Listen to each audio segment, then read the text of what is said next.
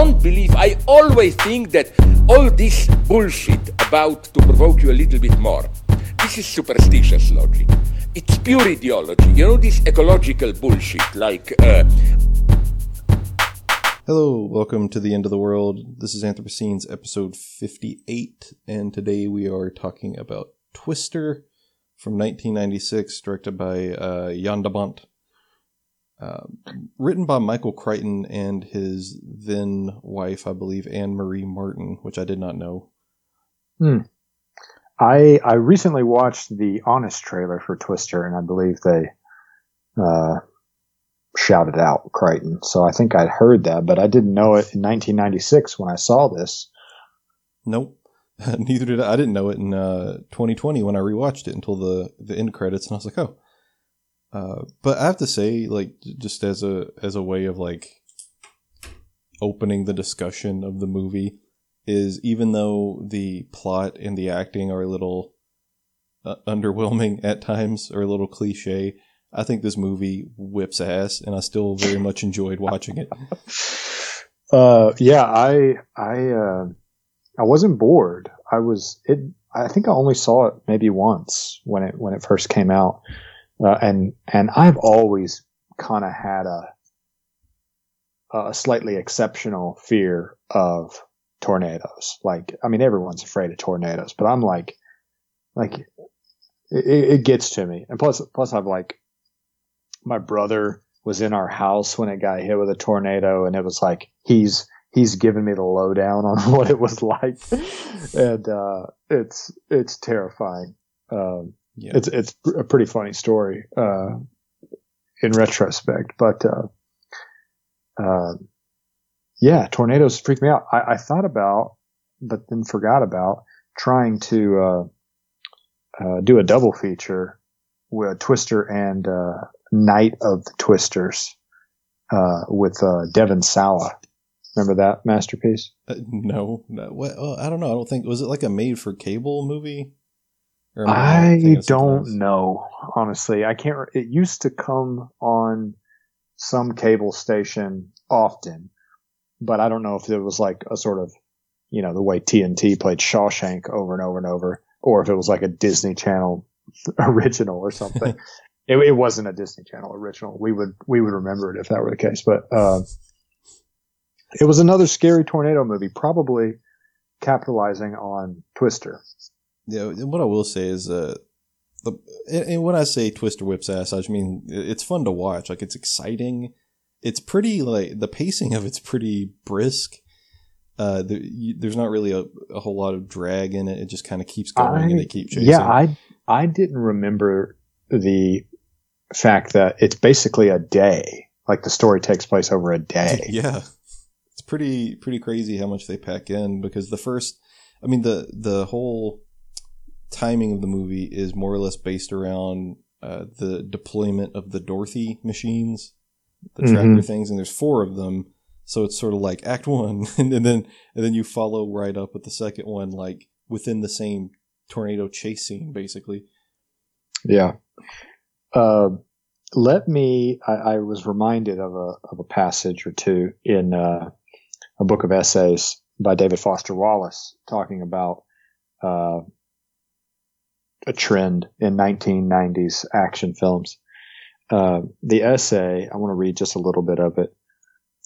The essay is called "The, as it were, seminal importance of Terminator 2," uh, and I, I'm going to read the first and last paragraph. So he says, uh, 1990s moviegoers who have sat clutching their heads in both awe and disappointment at movies like Twister and Volcano and The Lost World can thank James Cameron's Terminator 2 Judgment Day for inaugurating what's become this decade's special new genre of big budget film, special effects porn. Porn, because if you substitute effects for intercourse, the parallels between the two genres become so obvious they're eerie. Just like hardcore cheapies, movies like Terminator 2 and Jurassic Park aren't really movies in the standard sense at all. What they really are is half a dozen or so isolated, spectacular scenes, scenes, comp- scenes comprising maybe 20 or 30 minutes of riveting, sensuous payoff, strung together via another 60 to 90 minutes of flat, dead, and often hilariously insipid narrative. And then I'm skipping to the last paragraph, last line. He says Popular Entertainment Media report that Cameron's new Titanic, currently in post production, is once again the most expensive and technically ambitious film of all time. A nation is even now pricing trench coats and lubricants in anticipation of its release. End quote. Uh, so I definitely think, like like he mentioned specifically Twister in that opening paragraph, I definitely think this movie fits the you know the effects porn category uh, because the the Twister is sort of like or the the scenes with the where you're actually, you know, in the storm or or chasing the storm is sort of like the you know the I, I feel weird saying cum shot. I don't know why. Uh, it's the cum shot. uh, yeah, uh, yeah. I, I would Twisters more or less like that, and they, you know they try sort of with the the weird like rom commy sort of angle of the the love triangle between uh Bill is Bill Paxton's character's name Bill in the movie? I just realized that. I think it is. It's Bill, yeah, because yeah, I kept calling him Billy. Wow, that's weird. I didn't even catch that. Bill and Joe. Bill yeah, and, and Joe. let me just say, I, this whole uh, the whole movie of Twister is Bill Paxton straight overachieving the whole time you just I get the, I get the sense that he's just going to like break character, look into the camera and just be like, "I'm so happy to be here. What am I doing in this major Hollywood blockbuster? I'm Bill Paxton." yeah, and he really not, not just that's not a dig. Bill Paxton is great in uh, uh, Nightcrawler, uh, which uh, in a strange turn of events, he he actually says the word Nightcrawler in Twister, talking about Cary Elwes oh, yeah, yeah. character. Okay. Anyway, I like Bill Paxton, but I do not think he is uh, leading Hollywood blockbuster material. Unless you count, uh, wasn't he? Wasn't he the lead in Frailty? He directed Frailty, but that was like a super cheap movie. Uh, I love Frailty. He was, I guess, McConaughey's technically the lead in that, but he he directed it and was the the father character. Um, I was talking about the movie Frailty today with my dad, who like loves that movie so much. It's weird. Yeah, get together on yeah. Father's Day and watch Frailty. We didn't watch Frailty. I wish we watched a replay of the Braves game. nice. Which game? Did you watch like a like an important one? Well, the so what uh, Fox Sports is doing is they're just replaying last season, uh, but they're only and in order, but they're only playing the games that the Braves won. Oh well, yeah, okay, great. so they're they're in like late July, I think, in terms of like last season. They should just replay like Golden Years Braves highlights. I think they're doing that uh, in addition. They did one thing where they I can't remember if this was on Fox or, or just on YouTube, but there was this broadcast of the 95 Braves reunited in a Zoom and they like together watched. It was almost like a director commentary, but with like the whole team watching, uh, the 1995 champion World Series championship game together. It's kind of cool. the, the, I mean, they're gonna have to find content somewhere because uh, you see where they uh, they were having training camps, and then a bunch of teams had positive tests for COVID, so they just put the kibosh on it, cut it off. Yeah, it's uh, it's a political sort of mess now with the whole, uh, you know, negotiations. Anyway, that's a that's a different subject. We've got bigger. Not, that's not Twister we related. got bigger steak and eggs to fry up here. Hell yeah. Uh, so um, I let me let me get this out of the way. I've got two sort of fun, I think, fun kind of alternate readings of Twister. First of all, I think it is amazing to uh, read the opening sequence of Twister, just imagine the news report, like the weather report that the, that the, the father character sees before the tornado comes, is uh, news of Trump's election. And then the twister, like the actual storm, is the storm of the Trump administration.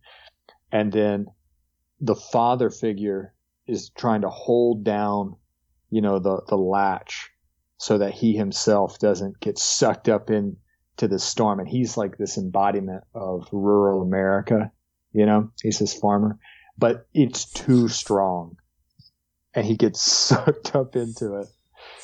And, uh, and then the whole, you know, uh, arc for Helen Hunt's character, Joe, is like trying to make sense of and, and understand how her father, you know, uh, got sucked up into this nightmare storm.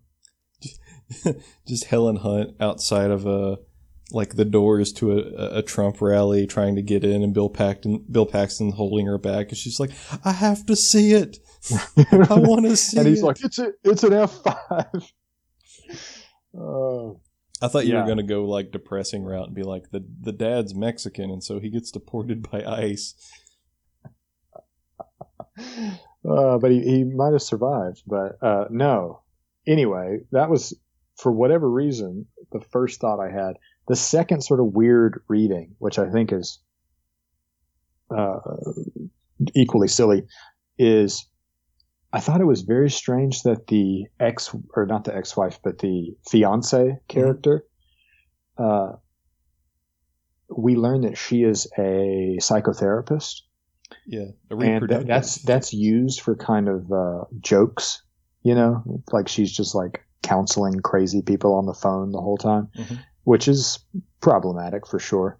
But my my suggestion here is that she's like this wildly experimental psychotherapist, and this is actually part of Bill Paxton's therapy and Hmm. she's like faking this relationship because she knows he and Helen Hunt should be together, and so she concocts this wild plan uh, to get them back together. And then you know when he leaves her after the storm, or when she, you know they sort of part ways with an understanding, I just like kind of want the camera to follow her, and she gives this like sort of wry smile, like another job well done, you know.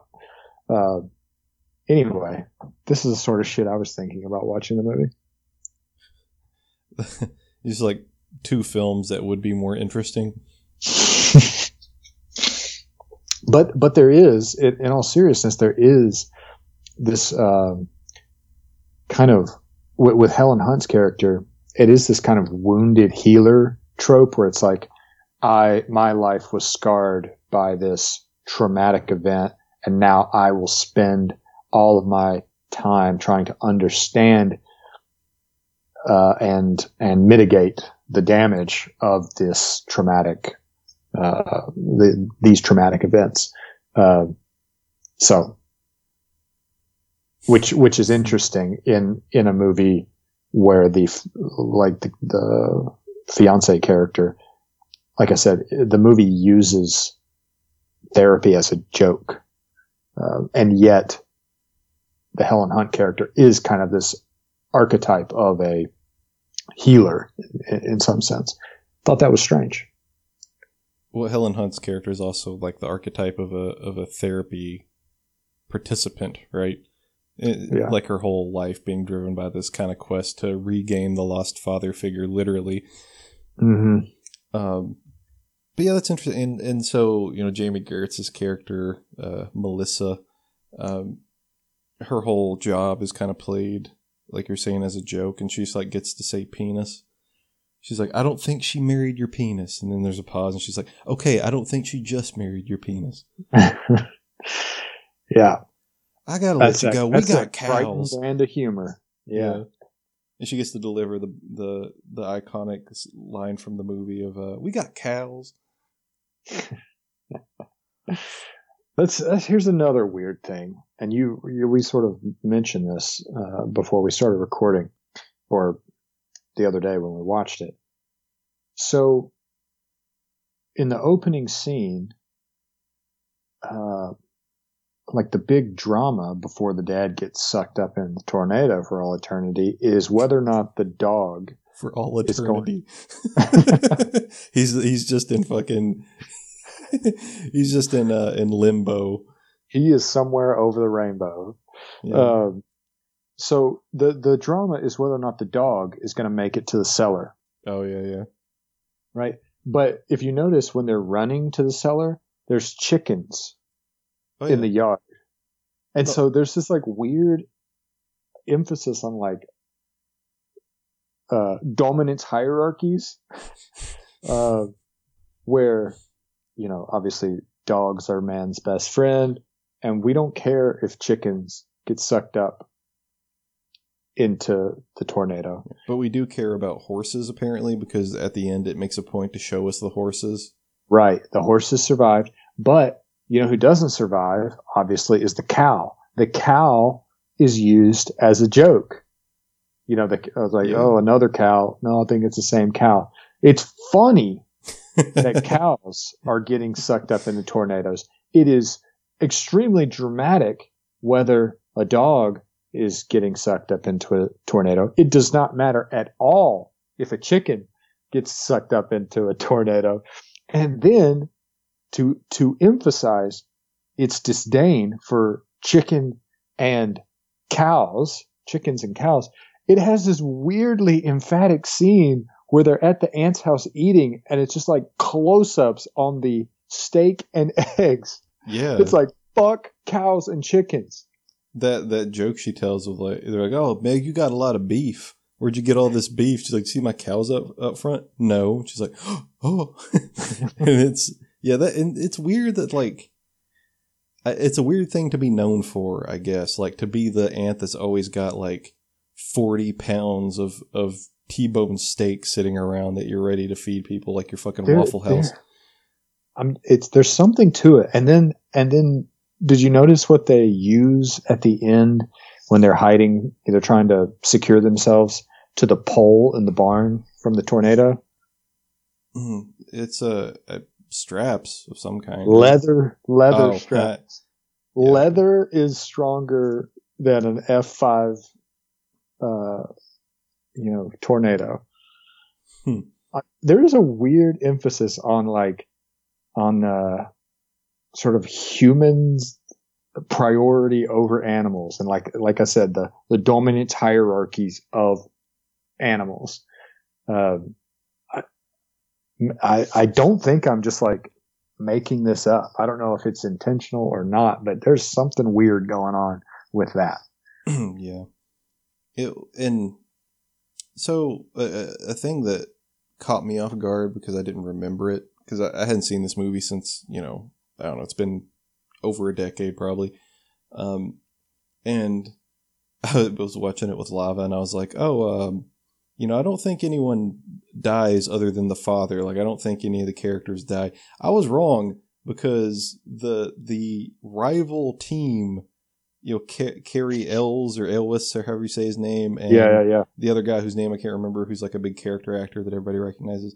Oh They yeah, get, Fight Club. yeah, they get the fuck killed out of them. Like that. That is, Yes. it's kind of ridiculous how how hard they get killed by the They tornado. get sucked up into the tornado and then thrown down, and then they explode in a giant And- fireball. and that's after a like still like support beam gets javelin through the windshield and and impels the guy driving.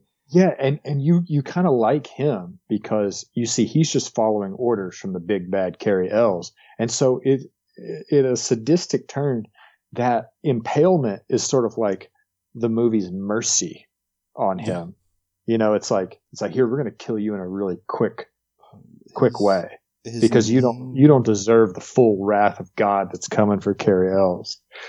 Uh, I'm trying to find. Oh, I'm trying to find that dude's name because it was Eddie. His name's Eddie. Zach Grenier is the actor's name.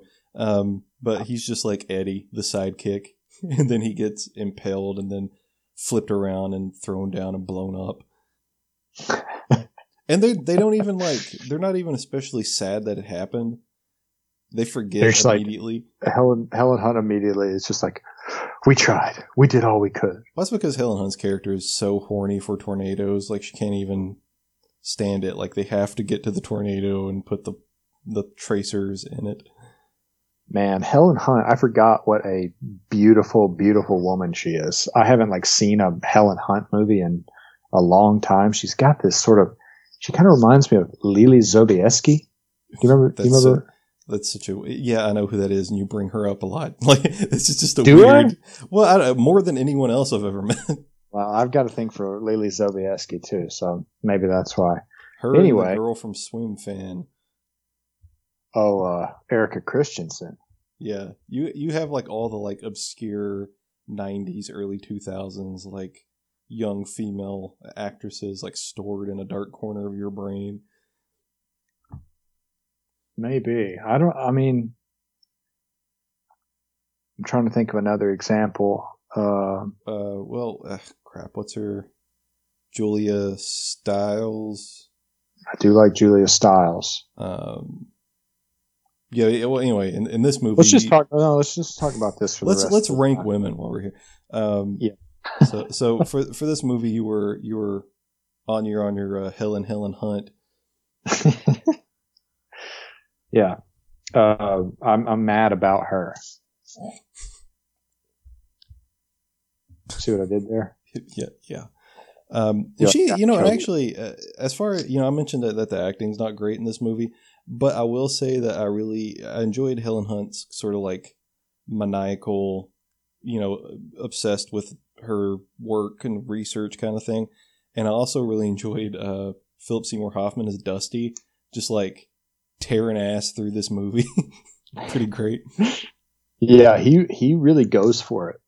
Oh yeah, Phil- this, yeah. This is a guy who's like Oscar caliber performance in like almost everything he's in. That's a drama. Capote and the Master and uh, Synecdoche, New York, and Oh yeah, yeah, yeah. and just everything. All these movies, and this, he's just this like weird, funky side character, and just kills it. He he has. It's the the the way Ben Stiller can do the sort of dodgeball heavyweights character. Mhm. Uh, Philip Seymour Hoffman has this sort of Jack Black ability. You know what I'm saying? Like Along Came Polly. He does the same thing where he's like the goofy sidekick. It's like. Yeah, yeah, like like that's a that's a Jack Black character. They were probably both reading for the for the role, you know, um, which is strange. It's not that strange for Ben Stiller, who's a comedic actor, but it is strange for Philip Seymour Hoffman, who, like you said, is like was one of the best actors of uh, uh, of our lives. I think. and he's just like the goofy guy. Didn't he have like a speech impediment in Along Came Polly? Wasn't that a thing? Am I imagining that? I don't remember. He he like a has the thing choice. where he keeps like clearing his throat, but that's, that's what I'm thinking of. you know intentional. Raindrops. uh, But yeah, the, the as Dusty in this movie, he's just kind of awesome.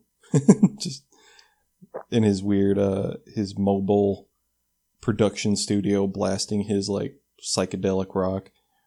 hmm Yeah, there's a real, a real uh, attempt by the filmmaker here to to kind of make the community of storm chasers or this little team of storm chasers kind of a desirable dynamic uh, community. Like we're supposed to really think that these guys are kind of renegade daredevil badasses. Oh, for sure, and they they all have their own like gimmick almost. Um, it, the one I couldn't figure out, and maybe I just like wasn't paying close enough attention, but they have the one guy that drives the station wagon. What was his job? What was he there for? Oh yeah, he's like the bearded guy, kind of the longer yeah, hair. he's playing like the William Tell overture as they're chasing the tornado when they have that weird Yeah. like music mesh thing. He's he's sort of like I think he is supposed to give the the outfit its uh its intellectual flair. He's sort of got this professor vibe to him, where it's like here's the brains behind the operation. Uh, whereas Dusty is kind of this sort of uh, exuberant spirit of it, and then uh, you know Bill and Joe are kind of the the leaders, uh, the fearless leaders. So yeah, I think I think he's I think he's the brains of Team Zissou. But well, but then like it's mentioned, I think that Joe's a doctor, right? Like she has her doctorate, and she's paying for all this with grant money. Yeah, Uh, so it, it, that's that is uh, another weird thing of like I don't know. Maybe it's a favor to Jan de Bont for, for, uh, from to that guy. I just I, I just was watching that guy in his station wagon. I was like, what is he doing? Like, what? But uh, yeah, it's it's interesting. This is one of those movies, and and there these happen occasionally where they try to, and it it sucks because it's pretty much always in the STEM fields, but they try to make academia look cool. And like grant money used for like something badass, like chasing tornadoes and all that sort of stuff. Whereas Yeah. if uh, the only time they illuminate or sort of like uh, sort of make a hero of someone in the humanities, it's almost always when they're teaching lower class people of color. you know, it's always like freedom riders or like finding Forrester or something like that. They- they're never a hero in like a cool way. It's always something like that. yeah, yeah, Which you know sure. that's heroic too, in a way, I guess, to get like after school special about it, but it's not badass like this. Yeah. Um, how about the uh, the use of The Shining at That- the drive-in? That's pretty great. Like that. That's sort of the perfect choice for that scene because it's sort of the like this, uh, you know, foreboding, you know, overcast, the tornadoes coming, kind of dread filling, and then when it finally rips through during the scene when, you know, Jack's chopping through the door. Yeah, yeah. And you know how it makes me think of how a lot of critics, at least the type of critics that we might read, talk about the problems with depicting nature as a villain. Mhm. So you look at like the happening and things like that where, you know, it's nature is characterized as a villain that is like a completely separate thing from humanity and we kind of decouple ourselves from it and and therefore we are not implicated with it. And this movie just takes a giant shit. It's like so what? And it's like no see the tornado is like the psycho killer in the shining except worse. So like as the tornado's approaching you see jack torrance kind of lumbering down the hall with his axe and then, like you said, when the tornado hits, uh, it's you see Jack uh, chopping through the door, and so this movie just takes that, you know, that that trope that so many people find problematic, and it's just like, yeah, so what? That's exactly what we're doing. Yeah, and it, comes for Aunt Meg, right? And that's that's kind of kind of a great scene because it's sort of like Lethal Weapon or something. Like they came for the police chief or, or like one of their their wives or whatever, and they're in the hospital, and they're like, "Go get this bastard." it's it's that, but with a tornado. yeah, yeah, Uh, but yeah, it definitely, and that's that's part of what I appreciate about this because it's it's definitely of that like late '90s, just like blow it out, do all of the crazy special effects stuff. You know, plots there, but it's not super duper important. Um, and, and it, it, like you're saying, it, it, doesn't try to hide the I, the fact that they're depicting nature as the villain more or less, but it revels in it. It's yeah, just sort of like exactly. this exactly. F5 tornado, like, oh, like tearing ass across the plain. Here's a, a kind of not very meaningful, but uh, an observation nonetheless. Did you notice how the things in the storm, like that get picked up and thrown by the storm, are usually like whole things? So it's like the suggestion is that uh, the the tornado is strong enough to pick up and throw a truck, but not strong enough to rip it apart. Yeah, that was a little You know, strange. it always picks everything up whole. like like the that really badass jeep that they're driving at the beginning or you know near the beginning that gets sucked up and dropped like you know 200 yards away or whatever. But yeah you're right. It's weird that it would, it would be able to do that but it doesn't like hurt them in any way. They never get hit by anything that damages them.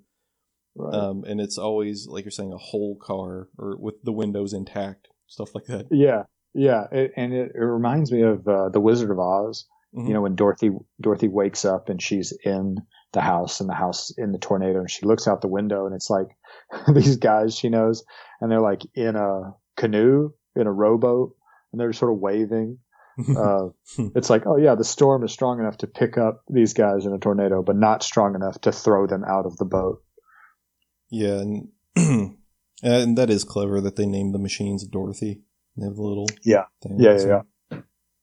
And then her dog is also I don't know if it's the same kind of dog, but it looks kind of like Toto. Oh yeah, Um, and then that is that is such a shout out to to the Wizard of Oz. I didn't think about that. and then uh the op- the uh sort of opposing research team, their thing is named Dot, which is short for Dorothy. Just to emphasize the rip off of it. Oh yeah. Um but yeah, they did everything except set the movie in Kansas, and I don't even know why that is. You think it would be easier just to do that. Where are they? Oklahoma. Oklahoma. Did you did you hear the like half-assed explanation for like why it's it's like they felt like they had to justify the utter improbability of so many tornadoes hitting within a certain amount of time and it's there's some minor scenes in some sort of meteorological Yeah, the NSSL You know, office. Yeah, and it's like, oh, the explanation that it gives is, oh, it looks like s- storms are going to be strangely more frequent this season. Cut to like Probably a one-time eight thing. tornadoes back to back to back to back to back. It's probably a one-time thing. Once in Yeah, our lifetime, uh, at least. It's such a half-assed thing. And, and uh, speaking of half-ass things, I loved that uh, Jami Gertz's character uh, Melissa only uh, like exists as like a prop within the narrative, but ac- actually only exists in order for us to learn things. So they they keep like things will happen, and she'll be like, "What's that? Who's this? What What do you mean? What happened?" Like that kind of stuff. Mm-hmm. And she just keeps asking questions, and then people give her like overly long explanations, and that's how we learn. She's she's uh, she's like the Ellen Page character in uh, Inception. Yeah, pretty much. And so she's Like, just like the whole movie, you're just being explained complicated things through through her. Although it's yeah, quite a bit less complicated in Twister. like the dinner scene where she's like, "Why do you call him the extreme?" And then we get the story about the the whiskey bottle and the tornado, which is one of my favorite parts of the movie. Oh, great. Ne- Great story. Never touch the Never ground. touch the ground. Um, again, Philip Seymour Hoffman killing it. Uh, but yeah, just existing like that, just to just to be like a stand-in for us of like, okay, who is this? Who is Joe? Okay, what's the relationship with Joe and Bill? Okay, why didn't they get along? All that sort of shit. Uh, doesn't really have any kind of agency of her own, except when she's answering the phone calls from her patients, and then when she finally kind of calls it quits with with Bill and leaves. yeah. Yeah. She, like you said, she is kind of a, a just like a plot necessity. Um, or the mastermind behind the whole thing. Like I said. Uh, yeah. But it is kind of she. She's also sort of our stand-in, where everyone else is super into storm chasing and all that, but she's freaking Right. out. Um, Right. But yeah, the the the NSSL I think is what it's called, the National Severe Storm Laboratory. I don't know if that's a real thing. I didn't Google it. Uh, It's called the incel. pretty much, and it's a real thing. It's a it's a part of NOAA. Uh, Um, but yeah, that that is funny. That that's their whole explanation, and they're like, "Oh, it's just like a weird one-time thing. Probably shouldn't worry about it too much." uh, I remember hearing a long time ago that uh, a fundamental problem with the terminology the movie uses is that uh, the F series, like F two, F three, F four, the F two fifty. Ford F five, um, is is a is a system to assess damage capacity of a tornado. But they're ranking them ahead of time. Say what? but they're ranking them ahead of time. Right, and it's like it's like post storm, you assess the damage, and based on the damage, it's it's an F two or it's an F four, and and they're just like looking at a storm, and it's it's like they think it's based on its like diameter or something. Like, oh, that one's an F five. Uh, which of course there would be a correlation between how big a storm is and how much damage it does, but not it's not necessarily that's not necessarily how it's ranked according to one thing I saw like 15 years ago. So No, yeah, and that that makes perfect sense because you know how you could anticipate how much damage it would do, but like how would you really know? and also that's uh, really dependent upon where it hits. You know, if it if it hits a a town, um, obviously what what we call damage is really only damage to things that human culture and economies depend on. You know, if it tears through a, a field of, you know, if it tears through the forest and uproots, you know, a thousand trees, if a, if a tornado, uh, knocks down a tree and no one's there, uh, to see it, does it really, does it really get knocked down? Is the philosophical question that Twister asks. Um, but if it goes through a town, it's like, oh, look how damaging this tornado was. So, so damage is a, it's kind of a human, a very human, you know, the definition of damage is a very human thing. Uh, yeah, and I was uh, just to sort of piggyback on that. I was just looking at um, the Fujita scale, and there's also the enhanced Fujita scale. and so the the enhanced Fujita scale is uh, goes from one to twenty eight, and then it has like details of what that of the damage indicator, and they're all man made structures until you get to the last two, which are hardwood and softwood trees. Now, see, that's interesting, and that shows that exactly what I'm talking about the the privileging of of the human. Which, I mean, I'm not saying that's a, a bad thing, but uh, it is a, at least worth worth thinking about how, in, in terms of where and how we build cities and towns and, and that sort of thing. That that's uh, that should be a consideration. Yeah, and uh, it looks like I misspoke. It's it's still from from zero to five, but there are twenty eight different indicators apparently, and that's what they use to like figure out where. It Oh. I see. I see. yeah. You but- figure out where it fits on the one to 5 Mhm. by using these 28 variables or, Yeah. or specs. but even then, like I said, the the only two natural things are trees. Hmm. Yeah. And I other things like, are like yeah, like strip malls. say how many, I bet it doesn't have cows on there. How many cows got killed? nope. Doesn't matter. Um, but you know, it's just it's all stuff. Some of them are weirdly specific, like junior or senior high school, uh, motel, strip mall, small barns or farm outbuildings, So does it have elementary schools on there? service station canopy. Yes. I don't know what the Where's- difference is. Which one is more important according to this scale? I, I don't think they're just numbered. I don't think it's by importance. I think it's just Oh. like they give them a number to track them. I guess. It, it, it's very strange to me that, that it wouldn't just say like public schools. Yeah, or yeah, just schools in general, because the construction of the two is not very different. Especially Yeah. now, like they're all just like mostly like one or two story buildings. Are you sure there's no like uh hierarchy to this list? Because if there is, that's amazing. No, it's just uh, I, like I don't know how they decided what order to put them in, but I don't think so. Weird. Maybe you have to like have so many, but to be classified up or something. I don't. I don't know. Or or maybe it has to do with some sort of urban design consideration, like like maybe there are differences in the architecture and and that sort of thing that that would privilege one over the other. But anyway, I'm kind of kind of intrigued by that.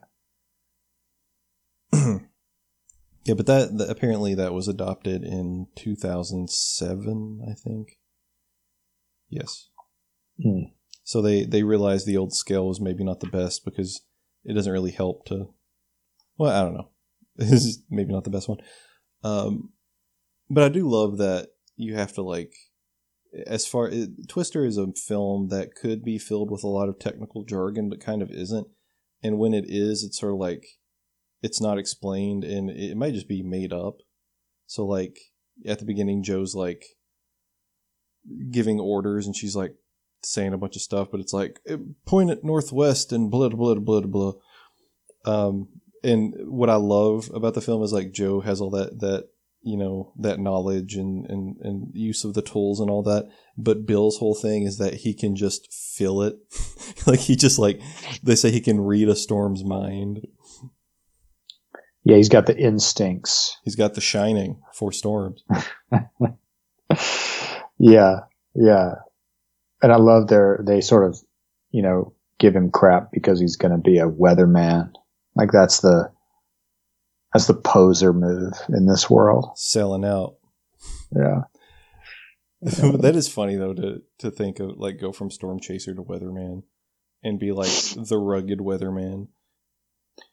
Yeah, you kind of you kind of see uh, that you you see the the fiance character as sort of the weatherman option. You know, Joe is a fitting partner for the extreme storm chaser badass. And melissa is the a fitting partner for the boring ass weatherman. Yeah. He's not he's not being true to himself in in courting melissa. Yeah because he's him and uh, joe are utterly and completely uh, codependent on one another. exactly. I said that I was just thinking the pleasure, the real pleasure of this movie is is the uh, uh, temporary catharsis of a relapse into a dependent relationship. Absolutely. it, just going back to the the same old bullshit. Oh, th- this was yeah, it's like uh, taking refuge in in that which is comfortable and familiar uh, in a relationship. Yeah. And everyone, uh, like, and that's the running joke the whole time. As soon as he gets there, like, oh, you're back. I'm you not know, back. It's sort of like he's I wish, a, I wish so bad that I could do a Bill Paxton impression. Does anyone do a Bill Paxton impression? I I doubt it. Like, I, Is that why a would anyone? Because he's got such a distinct kind of delivery. Yeah, he does. Uh, he's very like even it's funny like even when he's like yelling or like being dramatic, it's it's still pretty pretty much the same delivery. Not that he's monotone or anything, but it's like it's still like the same thing but louder. yeah. Uh, Better believe I'm googling Bill Paxton impression right now. what would you even? Do? What's a famous Bill Paxton line? Does he have one from like Apollo 13 or something? Oh, I forgot he was in that. Um, hold on. Let me bear with me. I, got a video here. Raul Ceballos. Uh, Bill Paxton famous lines. Let me see. Oh yeah, yeah. He he was game over, man from Alien, right? Oh my god, dude, you got to hear this. He's, he's he's doing Twister. He's doing Bill Paxton impression from Twister. Hold on.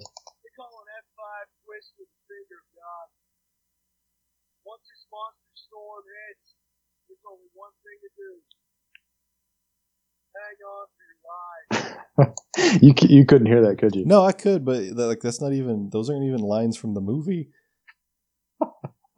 Like that, he just like took something that was said and turned it into a phrase and then said it as Bill Paxton. It's not. It's not a bad impression. No, no, it's not bad. I am uh, very happy to know that someone's doing the Lord's work with Bill Paxton impressions. And I was just reading that uh, Bill Paxton's family has filed for a wrongful death lawsuit. Hmm. So there's that. In case anyone was wondering, and so I'm looking at Bill Paxton's famous lines here. The the number one is uh, "Game over, man" from Aliens, and then Mm. another one listed is from Apollo 13 when he said, "quote I could eat the ass out of a dead rhinoceros." That is Now, if that Poetry. guy in the video had said that, now we're talking. That that was his rosebud. Yeah, Apparently, Uh, I need to watch Nightcrawler. I never got around to it, but Oh I'm man, interested. yeah. Yeah, he's uh he's good in that. because he The died, late. you know, incredibly unexpectedly, right? Mm-hmm. So, Well- Did he? I know he had he had some serious health issues. Um, the last thing I saw him in was The Circle, the, the Tom Hanks, you know, uh, Dave Eggers adaptation. Mm. which was 2018, I believe, or maybe 17. Yeah, Oh. 17. okay. Anyway, Yeah, he, uh, he died of uh it might have been he had disease on his or disease. He had a surgery.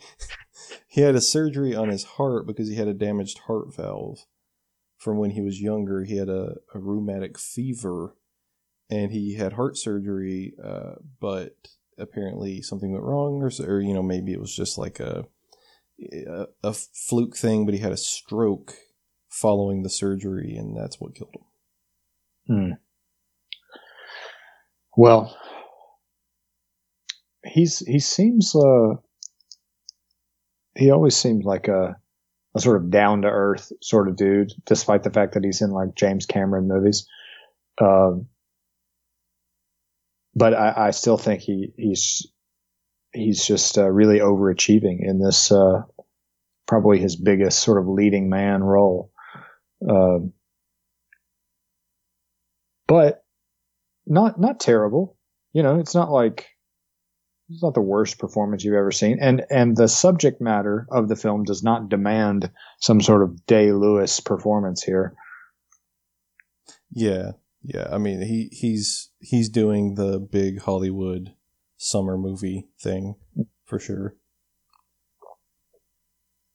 Which you know, this film eh, we talked about this when we decided to do it. Like in you know '96 when this came out, it was a big deal. It made a fuck ton of money, and uh, Yeah, it, it, it makes me think. I was thinking this earlier that this movie probably exists because some executives somewhere were sitting around like, what disaster hasn't been done?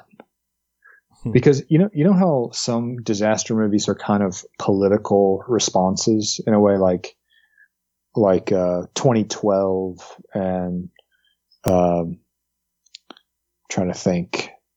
Um, uh, Day After Tomorrow, Yeah. obviously, are are kind of disasters that are manifestations of a political conversation. Uh, this does not feel like that at all. Like I don't remember there being a particular like upsurge in torn tornadoes in the mid '90s, and it was like, oh, people are afraid of these now. Let's let's capitalize on that. This is just like people sitting around asking what uh, uh, catastrophe has not been shown on film recently, uh, and do we have the special effects technology to incorporate it in you know into a film?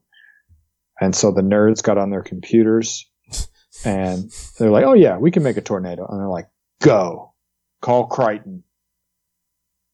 they're just like on the phone with the computer nerds. Like, what can you make? A can you make this? They're like, Can oh, you put I a don't cow know. in there? Like, how about a tornado? And they're like, we can do a tornado. Yeah. you know the special effects like hold up fairly well for the most There's part. few- like some There's a few few fire like explosions that are a little uh the last winter and when sci-fi it like original. And when it like at one point the like power lines get blown over, sucked up or whatever, and that's a little bit you can tell it's very practical effect. Yeah, Um, but that's like, one of the one of the things the honest trailer mentions. You know, it does the thing at the end where it's like featuring sparks, and it just has a montage of like sparks flying everywhere. Hmm. Yeah, but the uh, sort of the whole climactic thing with the F five, you know, moving around. That's you know, if you made that today, it would probably look pretty similar. Yeah, yeah. And to, uh, I, I really thought about a lot the that reading I was talking about earlier of like this Helen Hunt as this uh, either healer or, like you said, someone uh, in the process of healing from this trauma of her childhood. I think that the metaphor holds up pretty nicely of her. You know, the the big climax is her now with her, you know, with her partner, her true partner, in the in the middle of the storm, like having sort of penetrating to the to the core of of the trauma and holding on for dear life. And if she can just survive this, uh, she'll be fine. And of course, that's exactly what happens. Um, so, uh, but but um, I mean, almost any movie. It, I mean, if it has a character trying to overcome obstacles and then succeeding in overcoming those obstacles, any movie is going to follow the sort of therapeutic process because that's what it is. It's like overcoming obstacles. Um, so I don't want to emphasize that too much, but just thoughts I was thinking. Yes. that that's your new uh that's kind of like your uh one of those weird little like fuck I, how do I explain this? Kind of like a the more you know kind of interstitial thing. That's Thoughts yours. I was It's thinking. Thoughts I was thinking. now we go to Will Underland with thoughts I was thinking. here's uh, here's another uh, segment and thoughts I was thinking that has nothing to do with Twister. Is it possible to get wetter, like Go on. perpetually wetter? So, like, let's say you're in the shower for ten minutes and you're wet from head to toe. If you stay in the shower for 15 minutes, are you wetter than you were at 10 minutes, even though you were completely saturated at 10 minutes?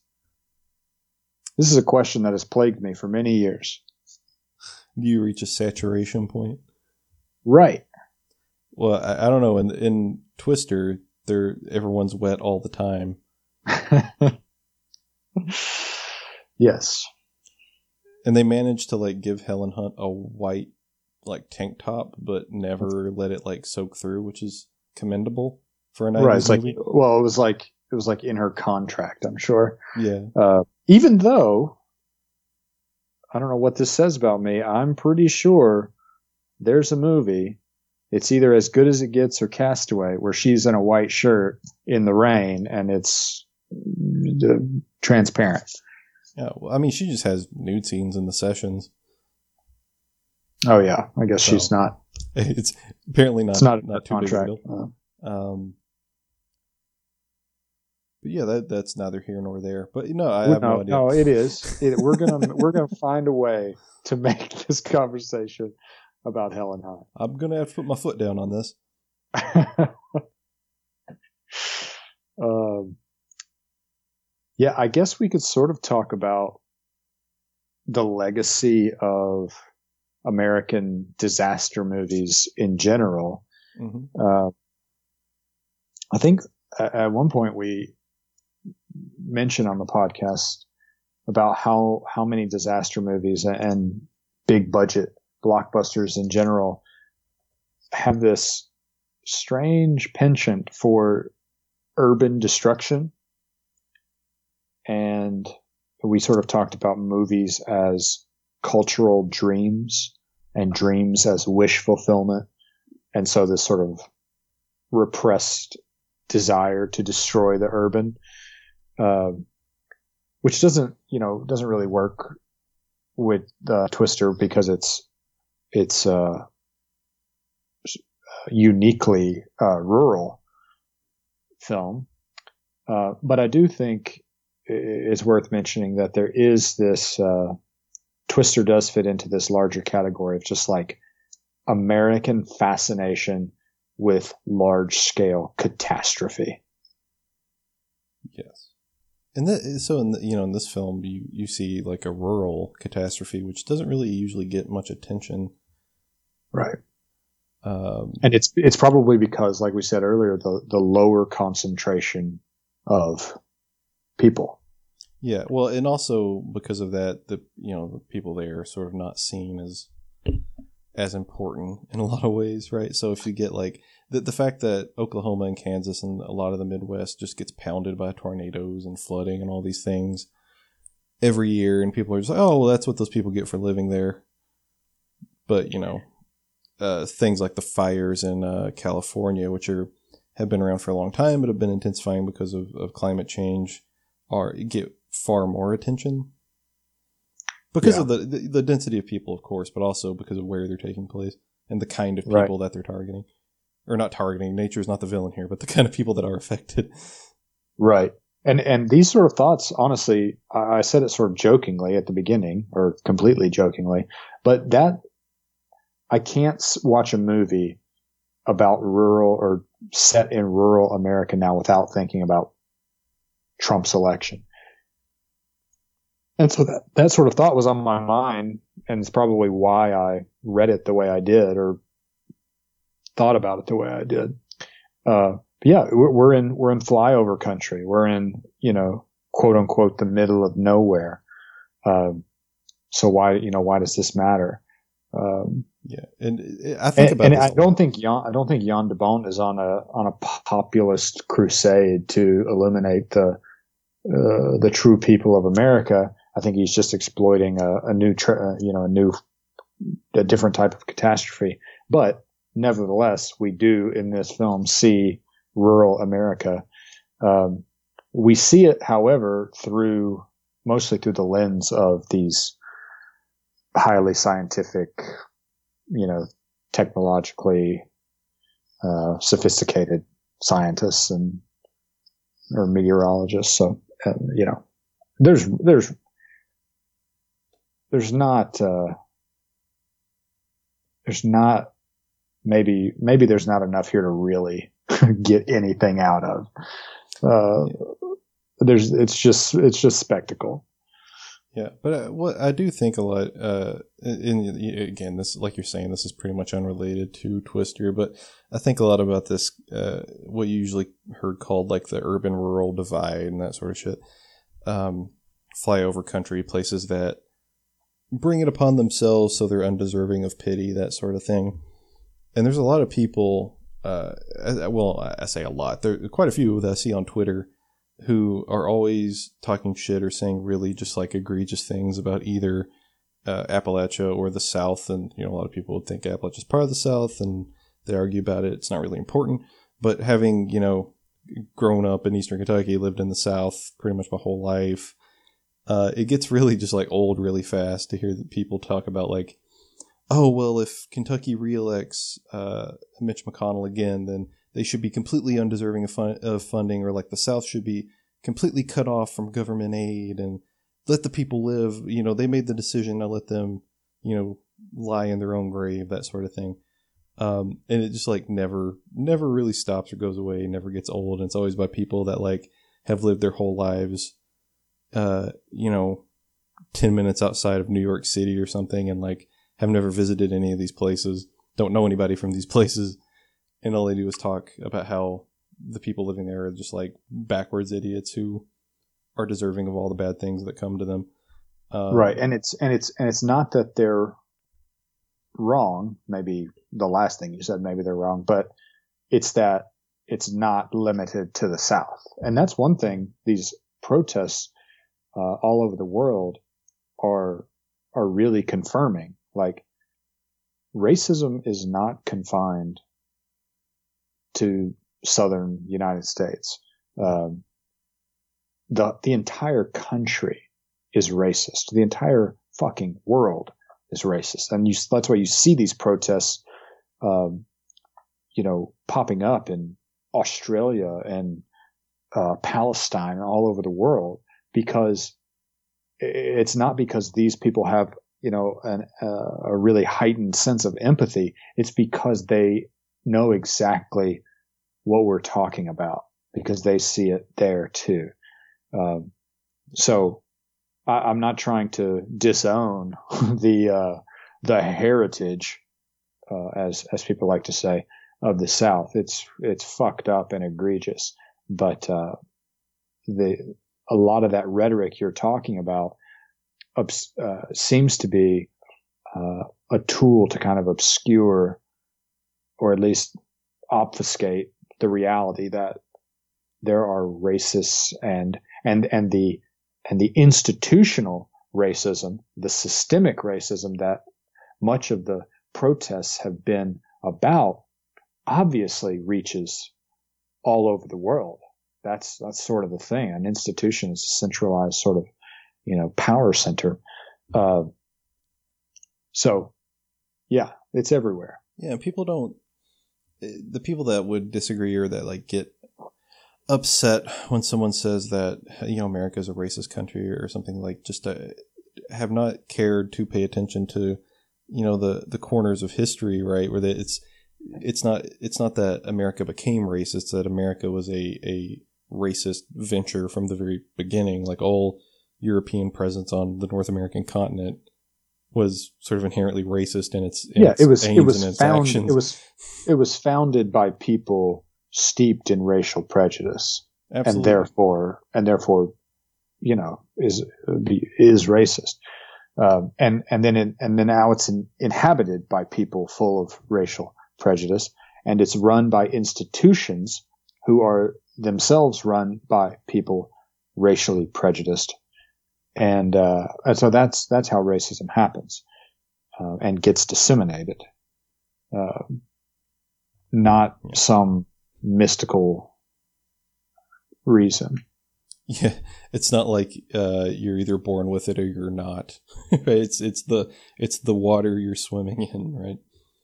Yeah, and that Yeah. that uh, people get white well white people uh, specifically young white men get so upset when you even imply that they could be maybe possibly a little bit racist. Well, and and the level, the degree to which they get upset, uh, is is a likely indicator of the degree to which your accusation is true. You know, Uh, Yeah, it's uh, oh yes, the he who smelt it dealt it. yes, exactly. Yeah, and you know Uh, this is not we're not breaking any new ground here. No, no. It just sort of Uh, like sometimes I feel like both of us have this thing where sometimes we have to say these things out loud to someone else just to make sure we haven't lost our fucking minds. I, I think I think you're you're definitely right about that. Um, but yeah, J- uh, Jinsey and I were talking about that the other day. The the very minor, um, the very very minor sense of of uh, not I don't know, something like validation that like racism is not just in the South. And again, I don't want that to sound like I'm saying there's not racism in the South or that the South is not as bad as people say, because it is. Yeah, But uh, a lot of places are racist. yes, Any a, a place, you know, as far as the racist institutions reach, which is everywhere, uh, that's where, that's how far racism reaches. it's the it's like the reverse Tom Joad thing. Of like wherever there's a guy, the little man's being beat down, I'll be there. Except it's with racism. yes. all related did, to Twister. how did we get to, from Twister there? Oh, rural America, probably. Yeah, yeah. And I don't know. I just I've sort as I get older, the more and more I like am just annoyed by people from from the urban centers on the coasts. Uh, because they just because of how little they seem to think of the rest of the country, and like you know, I get it. We elected Trump and all that, but like, that that took more than just a, a few southern states to do, right? Like, it, well, it's, also it's also in part a result of that disdain you're talking about. It's like it's not like the disdain started with the election of Trump. No, no, it's it's, it's like no, they're they're marginalized for for hundreds of years, and then and then that results in this uh, desperation in a way that elects this billionaire, and then people use that as a uh, you know, as verification that these people suck. It's like, it's just, it's just this vicious cycle that's going to get repeated. It's like, why? it's, it's basically the uh, Eric Andre Hannibal Buress meme where uh, Eric Andre shoots Hannibal Buress and he's like, why would Hannibal do this? but it's like America shooting itself. Why would the South do this? Um, yeah, so I mean, that's all. It's, that's part of the seemingly infinite rehashing of 2016. Yeah. Um, and then you know we'll see what happens. Like I, I don't even give a shit about the. I don't think anybody really gives a shit about the election anymore. Like we all just want to be able to go to a fucking ball game with our fucking dad, and have a beer and a hot dog. What do you What do you miss most about normal life? What, like what's I, what's what's the one thing the quarantine due to COVID is is keeping you from? Well, I'm kind of like that a, sounded kind of rhetorical. It's a sincere question. No, like I'm I'm maybe not the best example because I don't really I'm I'm kind of a homebody like hermit dude anyway. Yeah, um, but I don't I I would like to I, I, can do it now, but I'm not going to because I'm not an idiot. But uh, just like eating in restaurants would be nice. And again, yeah. we, we're, we're allowed to do that now, but I'm not going to. Yeah. Um, going to the movies, yeah. like even though the movies are dying, and like apparently that's going to come back too. That would be. I don't go to the movies a ton, or I didn't go a ton, but to be able to would be nice. Movies coming out would be nice. You know. Yeah. Yeah. Um, that kind of stuff. Like I like concerts, but I haven't been to one in a while but I would like for people to be able to go to them. Mm-hmm. Yeah, I'm, I, I miss uh, going to this Mexican restaurant, Carmen's. Jency and I used to go to like most Fridays, but also just like the fucking baseball season is killing me here. Oh, yeah, yeah.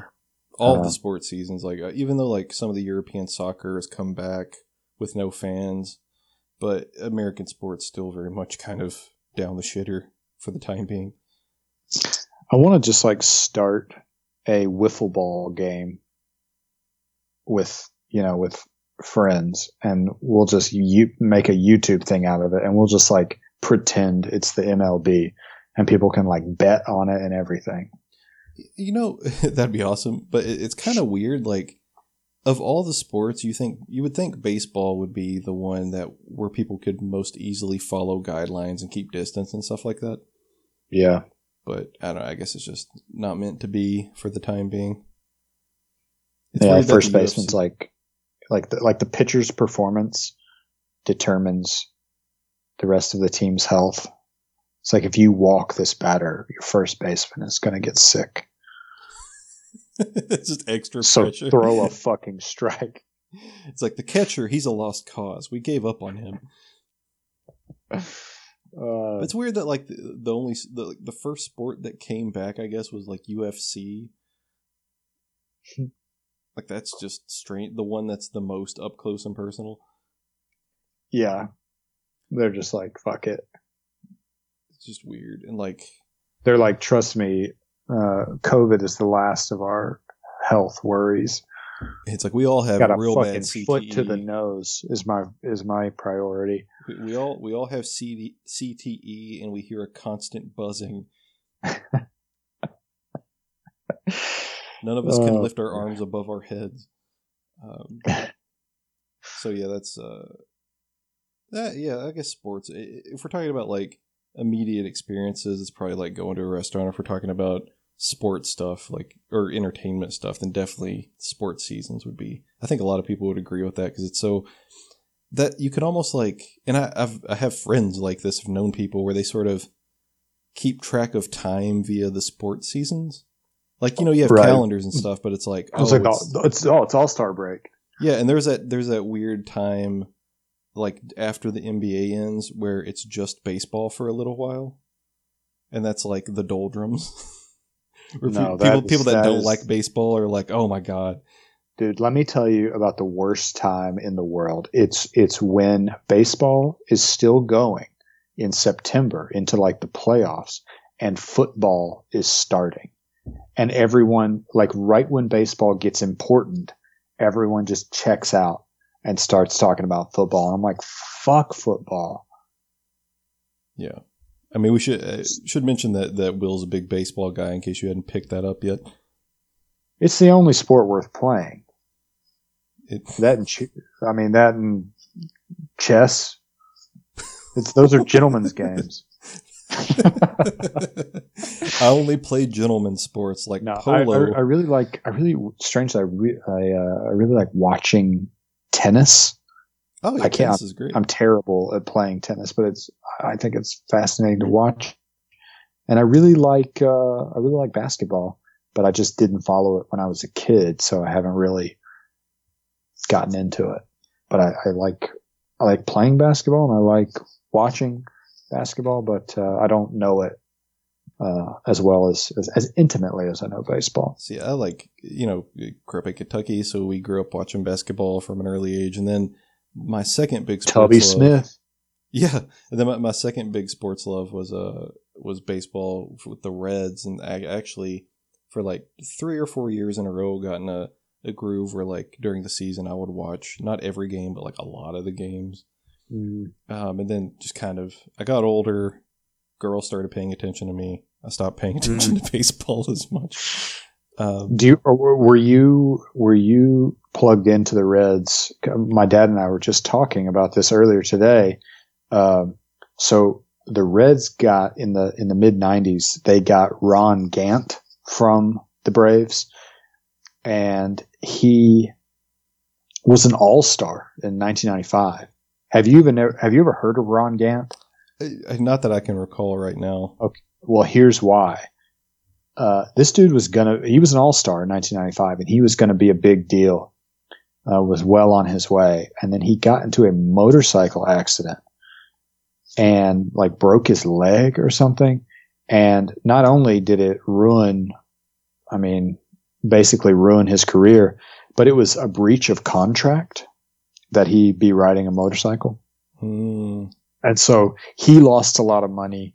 He cost the Reds a lot of money by, you know, by having this being one of their all-star players and, you know, having to sit out for a season.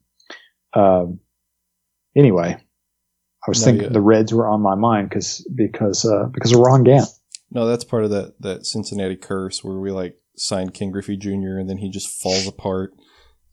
You sign Ron Gant and he breaks his leg. You sign Ken Griffey Jr. and he becomes somebody that's not Ken Griffey Jr.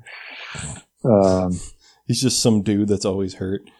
Um, yeah, Yeah. Pretty, I mean, apparently the Reds were supposed to have a really good season, and now it's just not going to happen. So yeah. anyway, pretty Well. cool stuff. So we can, Twist, Twister's the kind of movie where when you have a movie podcast, you talk about baseball. well, I, we burned, th- which is funny because like it, it's it's in that spot where movies were still two hours long, so it's like an hour and fifty six minutes or whatever. Um, but it, you know, like I said, it, it's a pretty quick burn. Like there's not a whole lot of pausing for reflection. no, no, it, it is pretty quick pace. Really, the only sort of, the only sort of, uh, uh, not intermission, but pause is when they go to the aunt's house. But even that, you know, has that great scene where you're hearing the story about the extreme. Yes. uh, so I, you know, I guess that's pretty much pretty much it for Twister. That's Yeah. it stops twisting. That's a wrap. Uh, next week we're going to be watching a movie that we haven't done yet for some reason, but uh, from 2007, No Country for Old Men, directed by the Coen brothers, adapted Frick from yeah. the novel by Cormac McCarthy. That we'll have to talk about because the Ed Tom stuff in the novel is so good. Yeah, yeah, I might take another glance at at at least the Ed Tom stuff. So it'll be a very sort of deep existential questions about changing society and, and growing old and all sorts of great stuff, the meaning of existence and whatnot. Evil. evil, the nature of evil. Tommy Lee Jones's cavernous face. It's great. Yeah, I'm looking Great forward to cabin. it. I haven't seen it in a while, so I'm looking forward to it. Yeah. So that's what we'll be doing next week. Uh, stay safe. Watch old Braves games. Drink Yeah. some water. I'm pretty sure the World Series, the 95 World Series is on YouTube. Well, there you go. That's that's Once- everyone's homework once- assignment. Once you finish Twister Go back and then year. playing, playing Twister, go watch the 95 series. Braves v Indians, two racist ass baseball names competing God. for the World Series, which only uh, includes America. And Canada. Well, Don't forget Canada. The Blue Jays have won World Ser- World Series. oh yeah, Joe Carter, baby. And then go back and watch the 90 World Series and watch the Reds win. Jose Rijo before he fell off the face of the fucking earth. Did the did the Reds win in 1990? Yeah, man. Oh wow. Come on. Come on. I saw an old, I saw an old video of uh, of Pete Rose when he was player coach. Pinch, he was like 45, and he back when player coaches were still a thing, and he pinch hits. Uh, he's the coach, and he pinch hits himself, and he gets in there and he fucking knocks a single like it's no big deal, and he's like, "See, this is how you do it." that that's such a good power move.